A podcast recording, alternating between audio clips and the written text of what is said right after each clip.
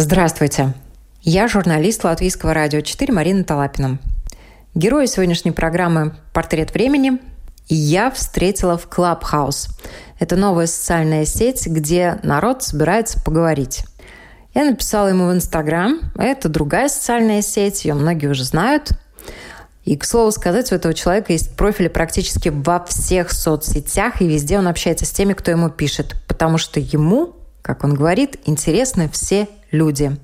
При всем при этом ему больше 80 лет. Его книги издаются миллионными тиражами. По его программе «Соло на клавиатуре» уже сотни тысяч человек, среди которых и я, научились печатать на компьютере десятипальцевым методом вслепую.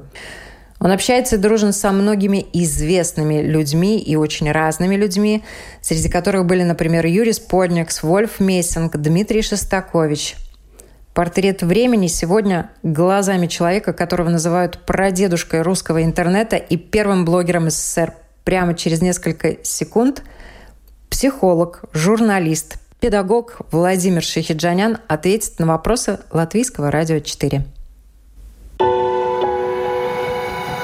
Мир сложнее, чем кажется, но проще, чем мы думаем. Мир смотрит на нас нашими глазами. Мир не меняется – меняемся мы. Люди и страны. Специальная проекция Латвийского радио 4 «Портрет времени».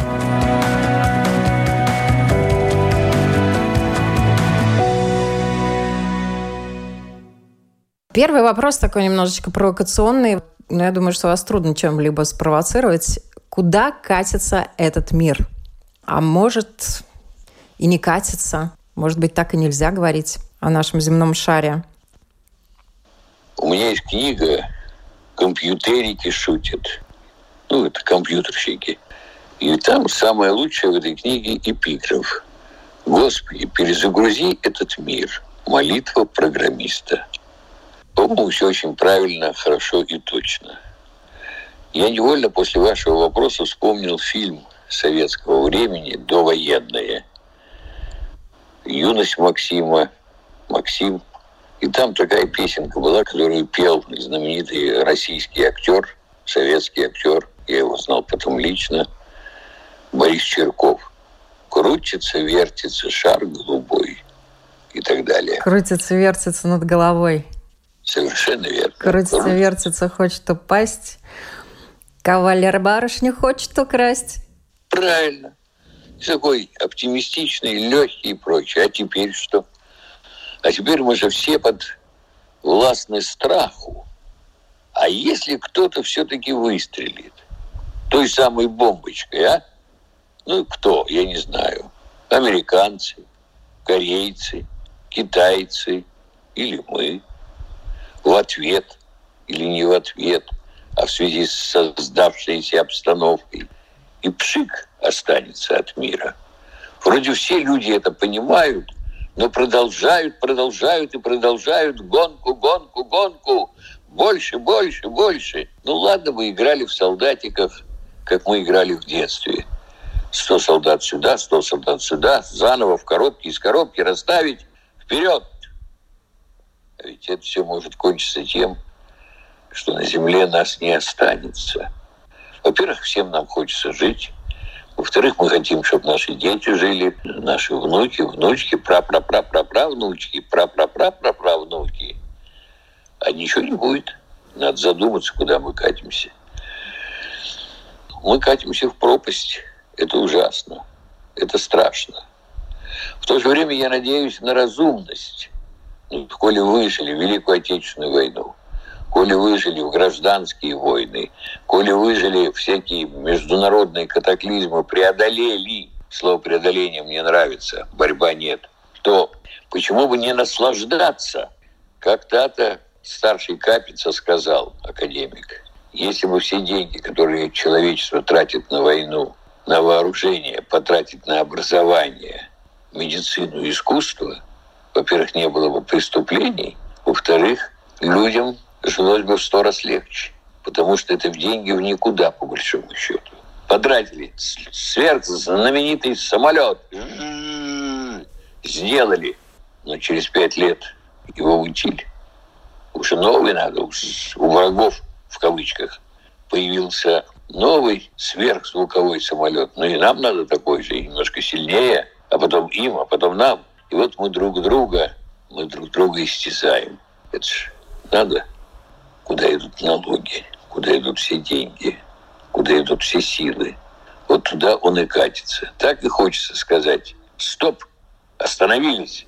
Организация Объединенных Наций, она должна остановить. Я верю, абсолютно верю, я оптимист.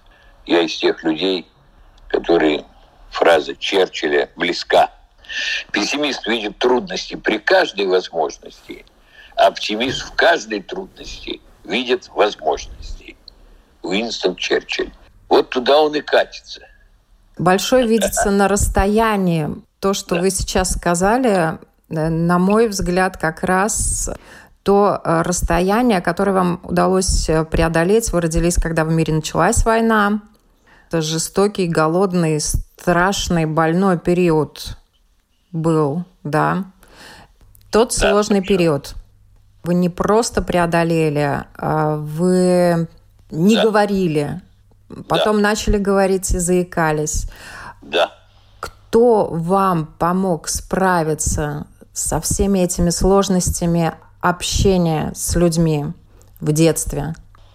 Во-первых, мама, которая обладала ангельским терпением, общаясь со мной, и верой, что я смогу восстановиться. И я думаю, что, с одной стороны, она мне сохранила жизнь в блокадном Ленинграде. Мы всю блокаду провели в Питере, всю, с первого до последнего дня. И мама сохранила мне жизнь. А с другой стороны, я ей сохранил жизнь. Она жила ради меня. У нее был смысл – у людей, когда есть смысл жизни, задача, цель, у них появляются особые, дополнительные, скрытые силы и возможности.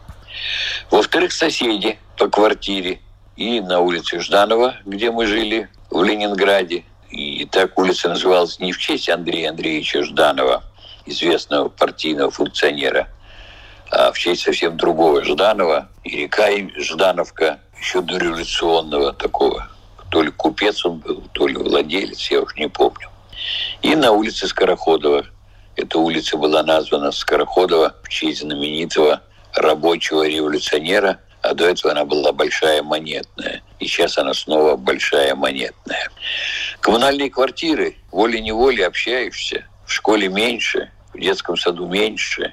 Я застал детский сад, год ходил после окончания войны. Во-вторых, уже во взрослом состоянии, когда мне было 12 лет, я попал на воспитание в семью Григория Львовича Рошаля. Жена его Строева. Она, кстати, много лет провела в Риге и снимала там фильм «Марита», концерт искусства большой. Моя учительница Анастасия Андреевна Моисеева, я ее до сих пор помню и часто вспоминаю добрыми, хорошими словами – ибо надо всегда помнить тех, кто помогал тебе в жизни. Помог мне Ефим Львович Левинсон, он руководил кукольным кружком, я его посещал в Доме пионеров и школьника Петроградского района в Ленинграде. Ефим Львович верил в меня, ты сможешь преодолеть, давал смешные роли, где можно было лаять, это я мог без заикания, мяукать, еще какие-то звуки издавать и кукол водить за ширмой. И упражнения, которые я делал. Но потихоньку, как видите, я избавился. И сейчас говорю, не заикаясь. Ваш взгляд и ваше знание психологии. Что мешает людям избавиться от заикания, прокачать навыки речи. Почему одни успешно это преодолевают, пишут книги, учимся говорить публично, которые уже несколько изданий пережила, а кто-то стесняется своего заикания, стесняется общаться, говорить, и в итоге молчит до конца своих дней. Ну, условно, конечно. Я перефразировал бы. Скажите, пожалуйста, почему кому-то повезло, и попалась хорошая учительница, хорошие соседи – хорошие преподаватели внешкольного образования, хорошие друзья со стороны старших, тот же Рошаль. Понимаете, человек, который поставил фильмы Мусорский, Римский, Корсаков, академик Иван Павлов, Сори Парижа, Саламандра, Хождение по мугам первый, еще три серии с Руфой Нифонтовой, да, и Веселовской Ниной. А кому-то не повезло, кому-то не повезло. Они жили, где злые соседи, где не очень умные учителя, и такие, к сожалению, есть, где слишком замотанные, задерганные, затюканные родители, да еще к тому же пьющие, где неумный классный руководитель, который видит, что над ребенком подтрунивает весь остальной класс и издевается. «заика, заика, заика», и он замыкается в себе, и невроз, и он плачет, страдает, вплоть до самоубийств подумывает ухода из жизни. Поэтому такая штука. Мне повезло. Просто повезло.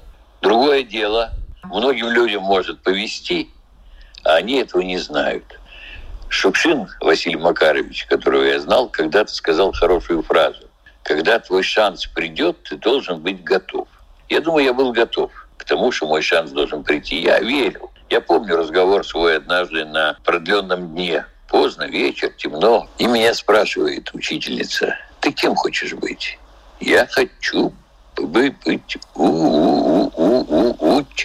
учителем. Она сокрушенно так, участливо посмотрела на меня. Ты никогда не будешь учителем. Заикающийся учитель – это нельзя. В лучшем случае библиотекарь. Я запомнил ее слова. Я про себя сказал, я буду учителем. И я был учителем и преподавал в университете 40 лет. Вот мне повезло, попадались люди, которые говорили, верь в себя, делай, и ты добьешься. И очень важно, чтобы таких людей было как можно больше, чтобы родители это внушали своим детям, чтобы люди внушали в своем окружении, не воспринимали негатив, воспринимали позитив. Мы все связаны друг с другом. Возьмемся за руки, друзья, чтобы не пропасть поодиночке. Булат Шауловича Куджава. Вы много лет проработали научным сотрудником в лаборатории Арона Исаковича Белкина. Да.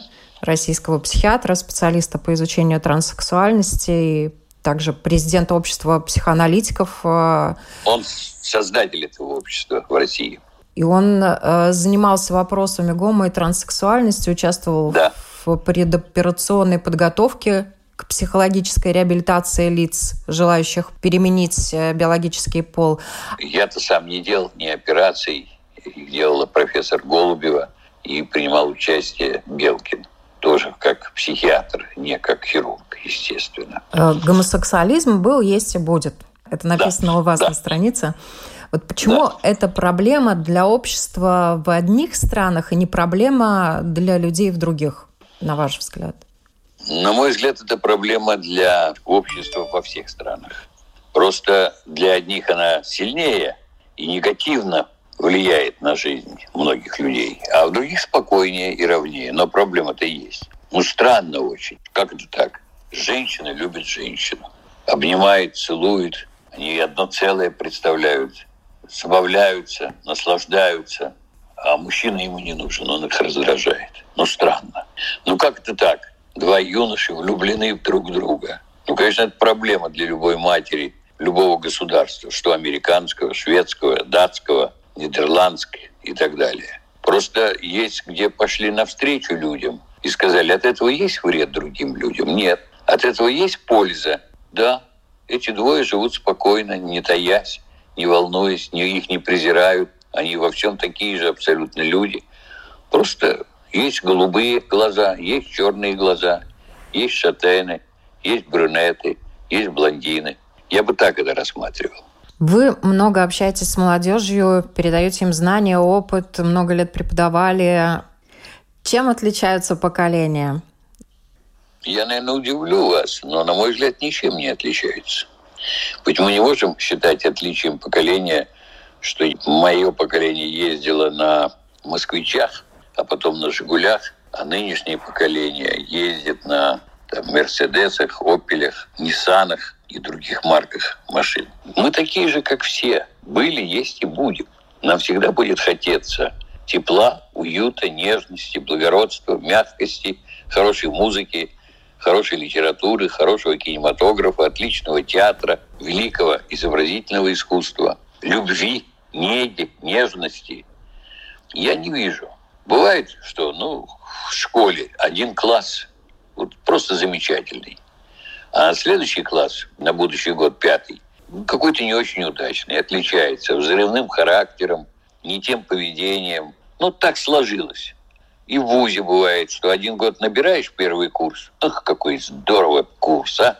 Фантастически собрался. А следующий какой-то серенький, слабенький. Бывает, бывает. Этим они отличаются. Но это все же по поведению, по манере, как в человеческом плане, ничем не отличается. Абсолютно.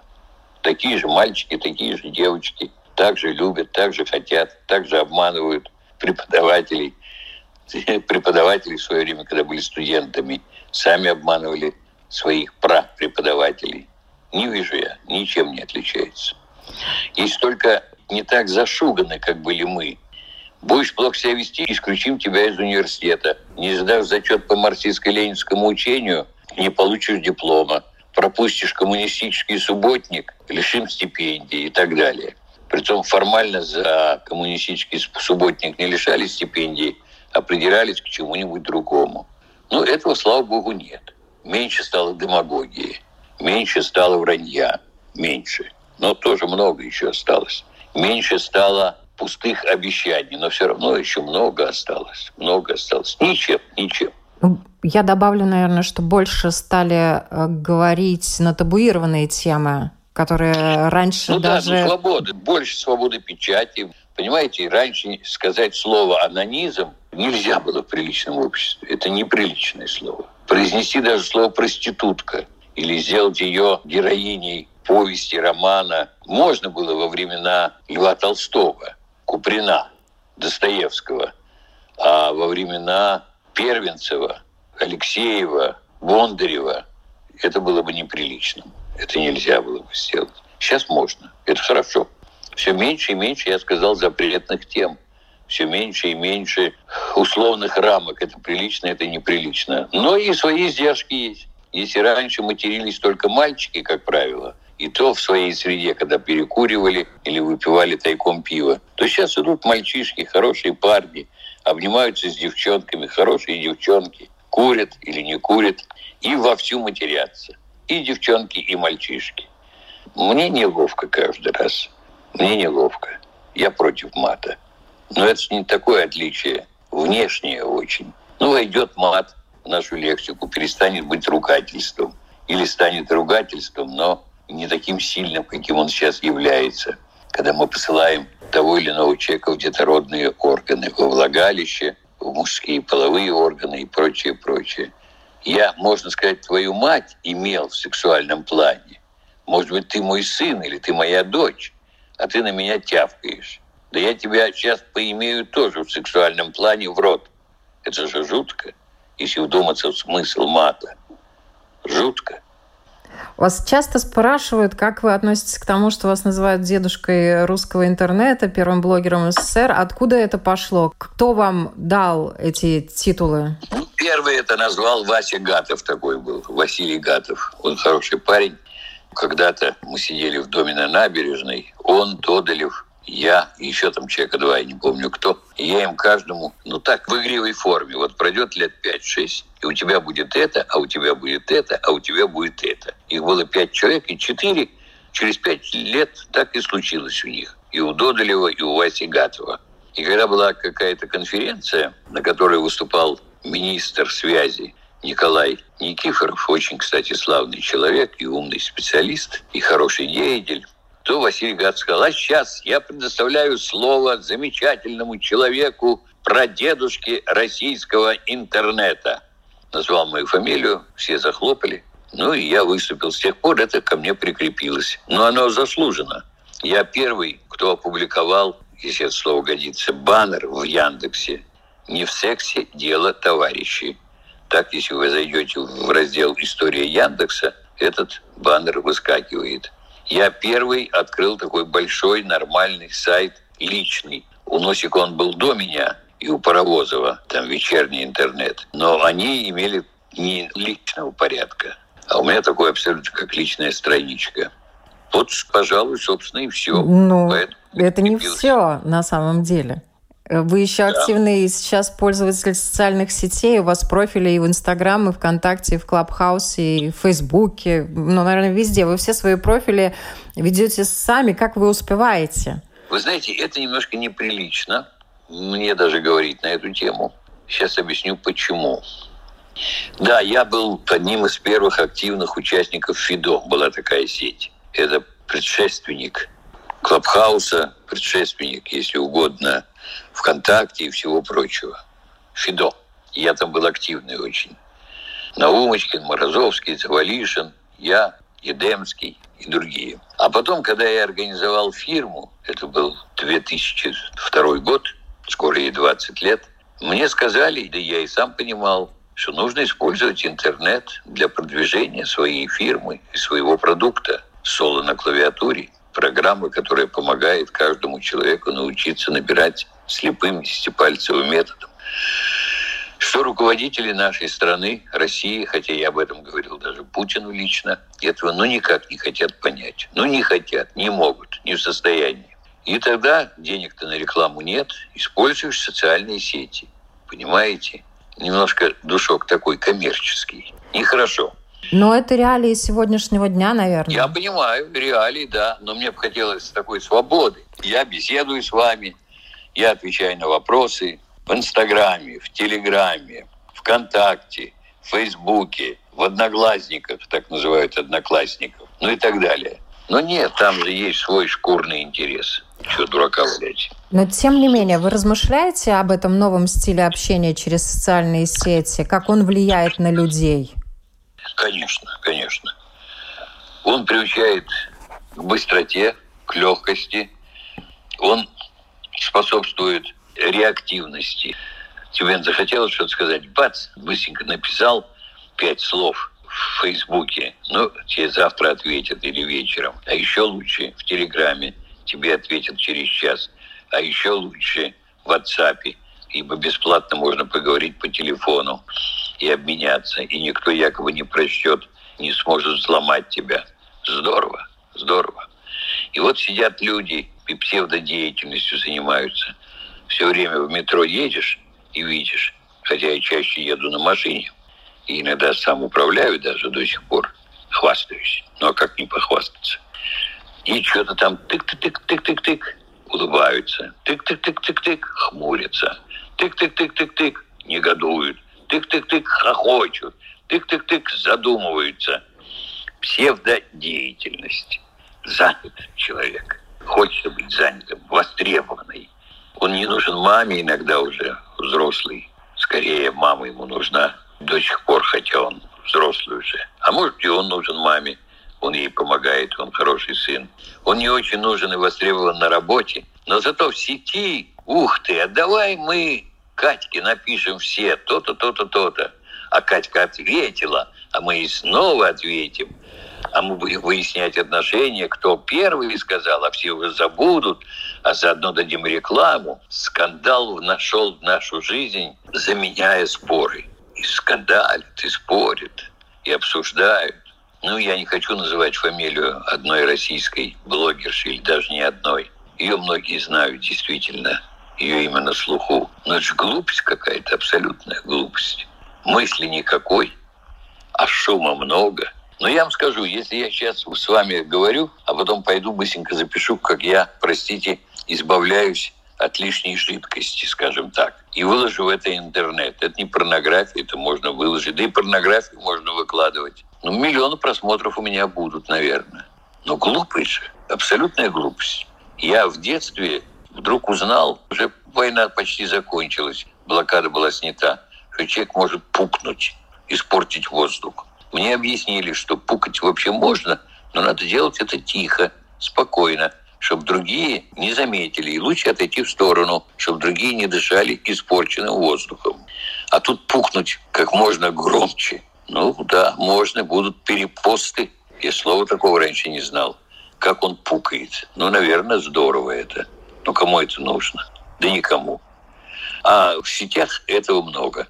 Но издержки производства много же и другого. Умных мыслей, серьезных разговоров, интересных суждений, настоящих обсуждений, размышлений, и люди делятся хорошей фразой. И это прекрасно.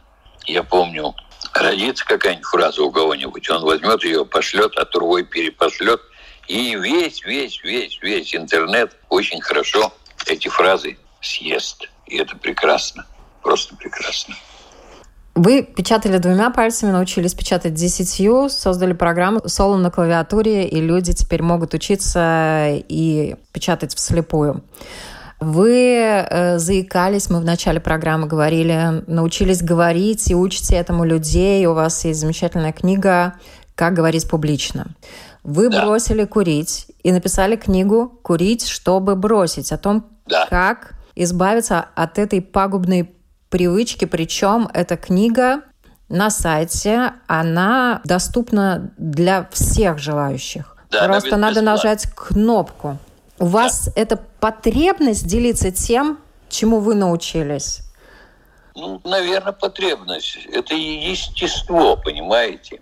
Я не могу сказать, что у меня потребность дышать. Но, с другой стороны, да, потребность дышать. Это нормально. Если ты что-то знаешь, я же вам сказал в свое время, полчаса назад, я по натуре своей педагог. Но это потребность у педагога или обязанность? Я думаю, то и другое. А тут ведь каждому автору, если что-то он напишет, хочет, чтобы это почитали. Я могу сделать его, конечно, платный, но я смотрю, кто начинает читать нашу книгу. Охранник, пенсионер, инвалид, рабочий по укладке там асфальта, медсестра, санитарка, доктор. Многие просто считают каждую копейку. Каждую копейку. Мы в конце, правда, говорим, вот вы бросили курить, перестали, мы экономим вам несколько тысяч в месяц. Если можно, перечислите нам донаты стоимостью, я не знаю, одной пачки или двух пачек сигарет. Будем признательны. Перечисляют, но гораздо меньше. Один к двадцати из читателей. Даже один, наверное, из тридцати. А сколько лет вы курили? Я курил 55 лет. И не курю уже 12 лет. Начал я в 14, в 15, такой на пороге. А закончил в 69. А сегодня мне 81 год уже. Я не читала вашу книгу, но что побудило вас бросить? Что заставило? Книга хорошая. Она нестандартная. Она отличается от знаменитой книги английского бухгалтера Алана Кара «Легкий способ бросить курить». Мы в этом соревновании, невольном соревновании победили. И меня побудило желание жить. Мне стало больно ходить. Я говорил с, с присвистом, как собака после небольшой пробежки. И я понял, если я не перестану курить, тот документ, который я составил, надо составлять немедленно. Это имеется в виду завещание. Кому, как, что поступить на фирме и моим родным детям с тем, что меня не будет. Это отдельная тема вообще. Как надо вести себя, когда ты уходишь из жизни. И тогда я начал бросать, перестал, стал издеваться над собой и сделал процесс курения противным, гадким и мерзким. Перестал курить. Я начал помогать своим знакомым, кто курит и хотел избавиться. Я начал помогать своим знакомым, кто хотел избавиться от этой вредной привычки. А если правильно называть, то это не привычка, а болезнь, жуткая хроническая болезнь, от которой трудно избавиться. Жизнь это хроническая болезнь, заканчивающаяся смертью. Или есть еще такое высказывание. Жизнь – это болезнь, передающаяся половым путем и заканчивающаяся смертью. Вот ты скажешь такую фразу, и она пойдет из сети. Так и с курением происходит. И у меня получалось людей отучить от курения. Я проводил очные сеансы и даже за это брал деньги. Небольшие. А кто не мог, тот не платил. Это, конечно, незаконная деятельность, хотя я предприниматель и имею право заниматься, но я не врач, и поэтому там были некоторые сложности. А потом подумал, ну что я трачу время на каждого человека, когда я могу написать это все. И если люди будут делать так, как я им буду советовать, поверят, последуют моему совету, они перестанут курить. И стал писать книгу. Полгода ушло у меня на нее. Сейчас она в интернете. Мне надо еще дописать одну главу, ее улучшить, эту книгу. Я получаю фантастические отклики, фантастические. Каждый день 5-10 откликов. Каждый день. люди благодарят, признаются в любви. Книга действительно получилась удивительной, потому что ее нельзя издать на бумаге. Здесь вы должны удивленно вскинуть брови и спросить, почему. Почему? Потому что она сразу станет в 3 в 10 раз хуже. Почему? А потому что, скажем, я разрешаю читать определенное количество страниц в день, а дальше интернет не пускает. Бумажном виде это невозможно.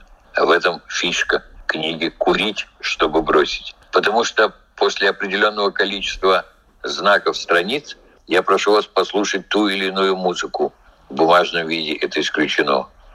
Потому что я требую, чтобы вы ответили после каждого прочтения очередной главы на определенное количество вопросов, как это сделать в бумажном виде.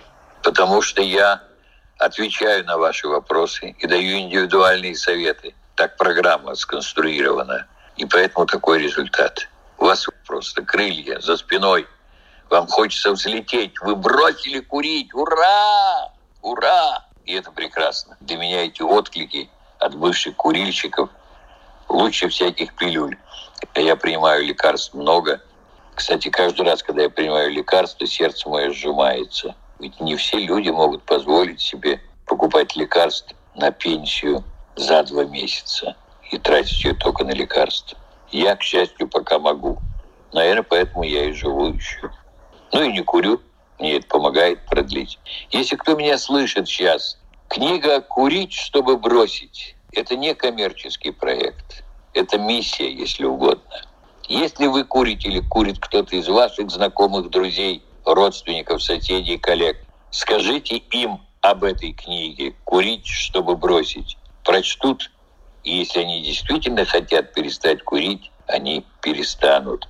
Это столько человек может позволить себе за свои деньги травить свое здоровье, укорачивать годы жизни. А мы говорим, что человек – существо разумное. Долгий, раскатистый, смех. Вы заинтриговали меня. Несмотря на то, что я не курю, мне хочется послушать и прочитать эту книгу. Прочтите. Она и для тех, кто не курит, полезна. Потому что в ней идет рассказ о времени, о себе, о культуре, о великих курильщиках. Ролане Быкове, Олеге Ефремове, Дмитрии Шестаковиче, Владимире Шаинском и многих других. Вы ранее сказали, что встречаете иногда молодых людей, которые идут в обнимку с девушками, а те и матом ругаются, возможно, курят. Женщина вчера и сегодня. Феминизм и до феминистический период.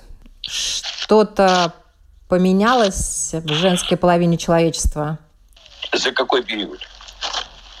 А вот э, за последние лет 40-60 с распадом Советского Союза, ну, женщина стала более деловой, независимой, резкой, эмоционально вздернутой в целом.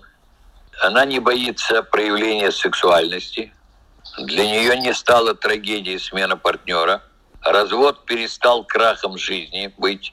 Одновременно, к сожалению, я готов подтвердить это цифрами. Мне от этого грустно, горько, обидно, жалко, страшно. Больше женщин стало подвергаться тюремному наказанию. Больше женщин стало участвовать в преступлениях. При этом различного вида экономического, руководители банков женщины, обнальщицы женщины, ну и бытовой.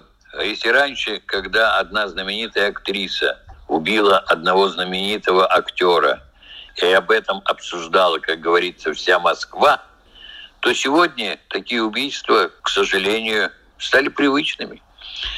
Стало больше женского алкоголизма. Это страшно. Стало больше женского употребления наркотиков. Это еще страшнее. Пожалуй, все. А что-то прекрасное в женщинах сегодня появилось? Нет, ничего не появилось. Все было раньше. Обаяние, притягательность, тайна, романтичность, материнство – легкость, округлость, нежность, загадочность и так далее. Была, есть и, я надеюсь, будет. Вы в одном из интервью сказали, что вы авантюрист и счастливчик. Да. Ну, я, если сказал счастливчик, наверное, я там делал оговорку. Потому что я утверждал, утверждаю и, к сожалению, наверное, буду утверждать, что в наше время быть счастливым нельзя. Но вот то, что я везунчик, это факт. Ну скажите, сохранить жизнь в годы войны, не попасть в плохую компанию в подростковый период. Я был самостоятельный мальчик, и мама мне разрешала все.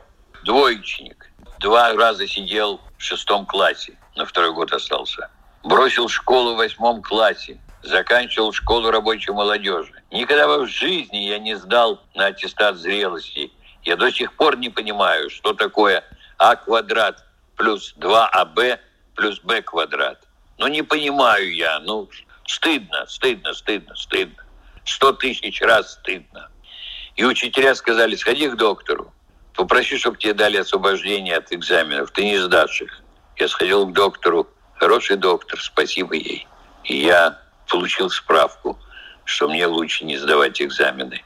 И мне выставили отметки по четвертным. И я получил аттестат зрелости, и он помог мне поступить в высшее учебное заведение. Счастливчик. Мне встречались женщины, которые помогали. Валентина Васильевна Липатова, доктор наук, геолог, красивая, умная, талантливая. Валентина Александровна Богданова, доктор наук, красивая, умная, талантливая. Зоя Алексеевна Киселева, доктор в прямом смысле слова, педиатр, чудесная женщина, моя жена, мама двоих детей, Наталья и Сережа. Теперь они уже сами мамы и папы взрослых детей. Я везунчик. Я встретил Григория Львовича Рошаля и в его семье воспитывался. Везунчик. Мне сказали, никто никогда не издаст книгу «Тысяча один вопрос про это» издали. 16 миллионов общий тираж. Конечно, везунчик. Однажды я услышал фразу «не ожидать от жизни неприятностей». Так вот я не ожидаю от жизни неприятностей, а жду приятностей, жду помощи, жду содействия, жду понимания, жду радости. Смысл жизни в радости. Чем больше радости, тем лучше.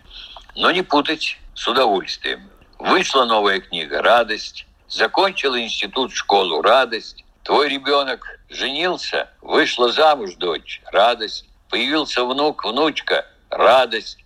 Вы берете у меня интервью, его услышат прекрасные люди, живущие в Прибалтике, латыши, да и литовцы, наверное, эстонцы могут услышать. Это прекрасно. Я бывал в Риге, но как там красиво.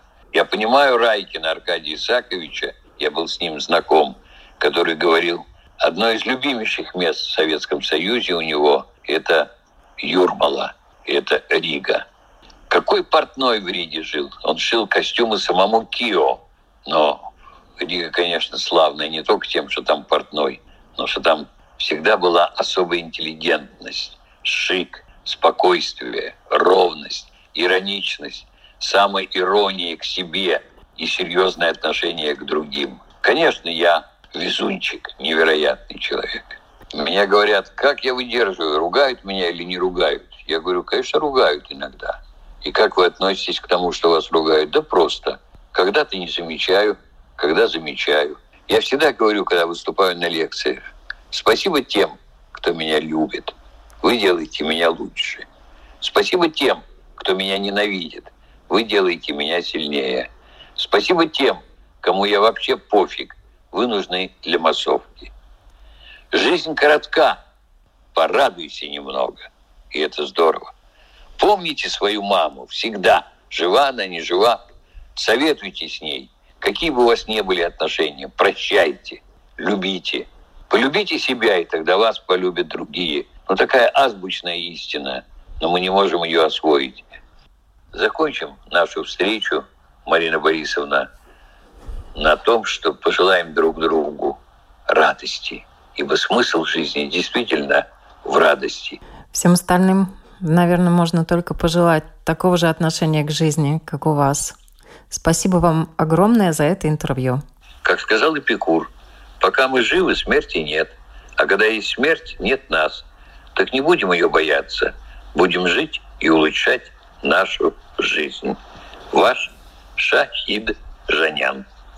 Все. Добавлю, подкаст программы «Портрет времени» можно услышать на сайте lr4.lv и практически на всех платформах, включая Spotify, Google, Apple. Спасибо, что подписываетесь на нас. С вами была Марина Талапина.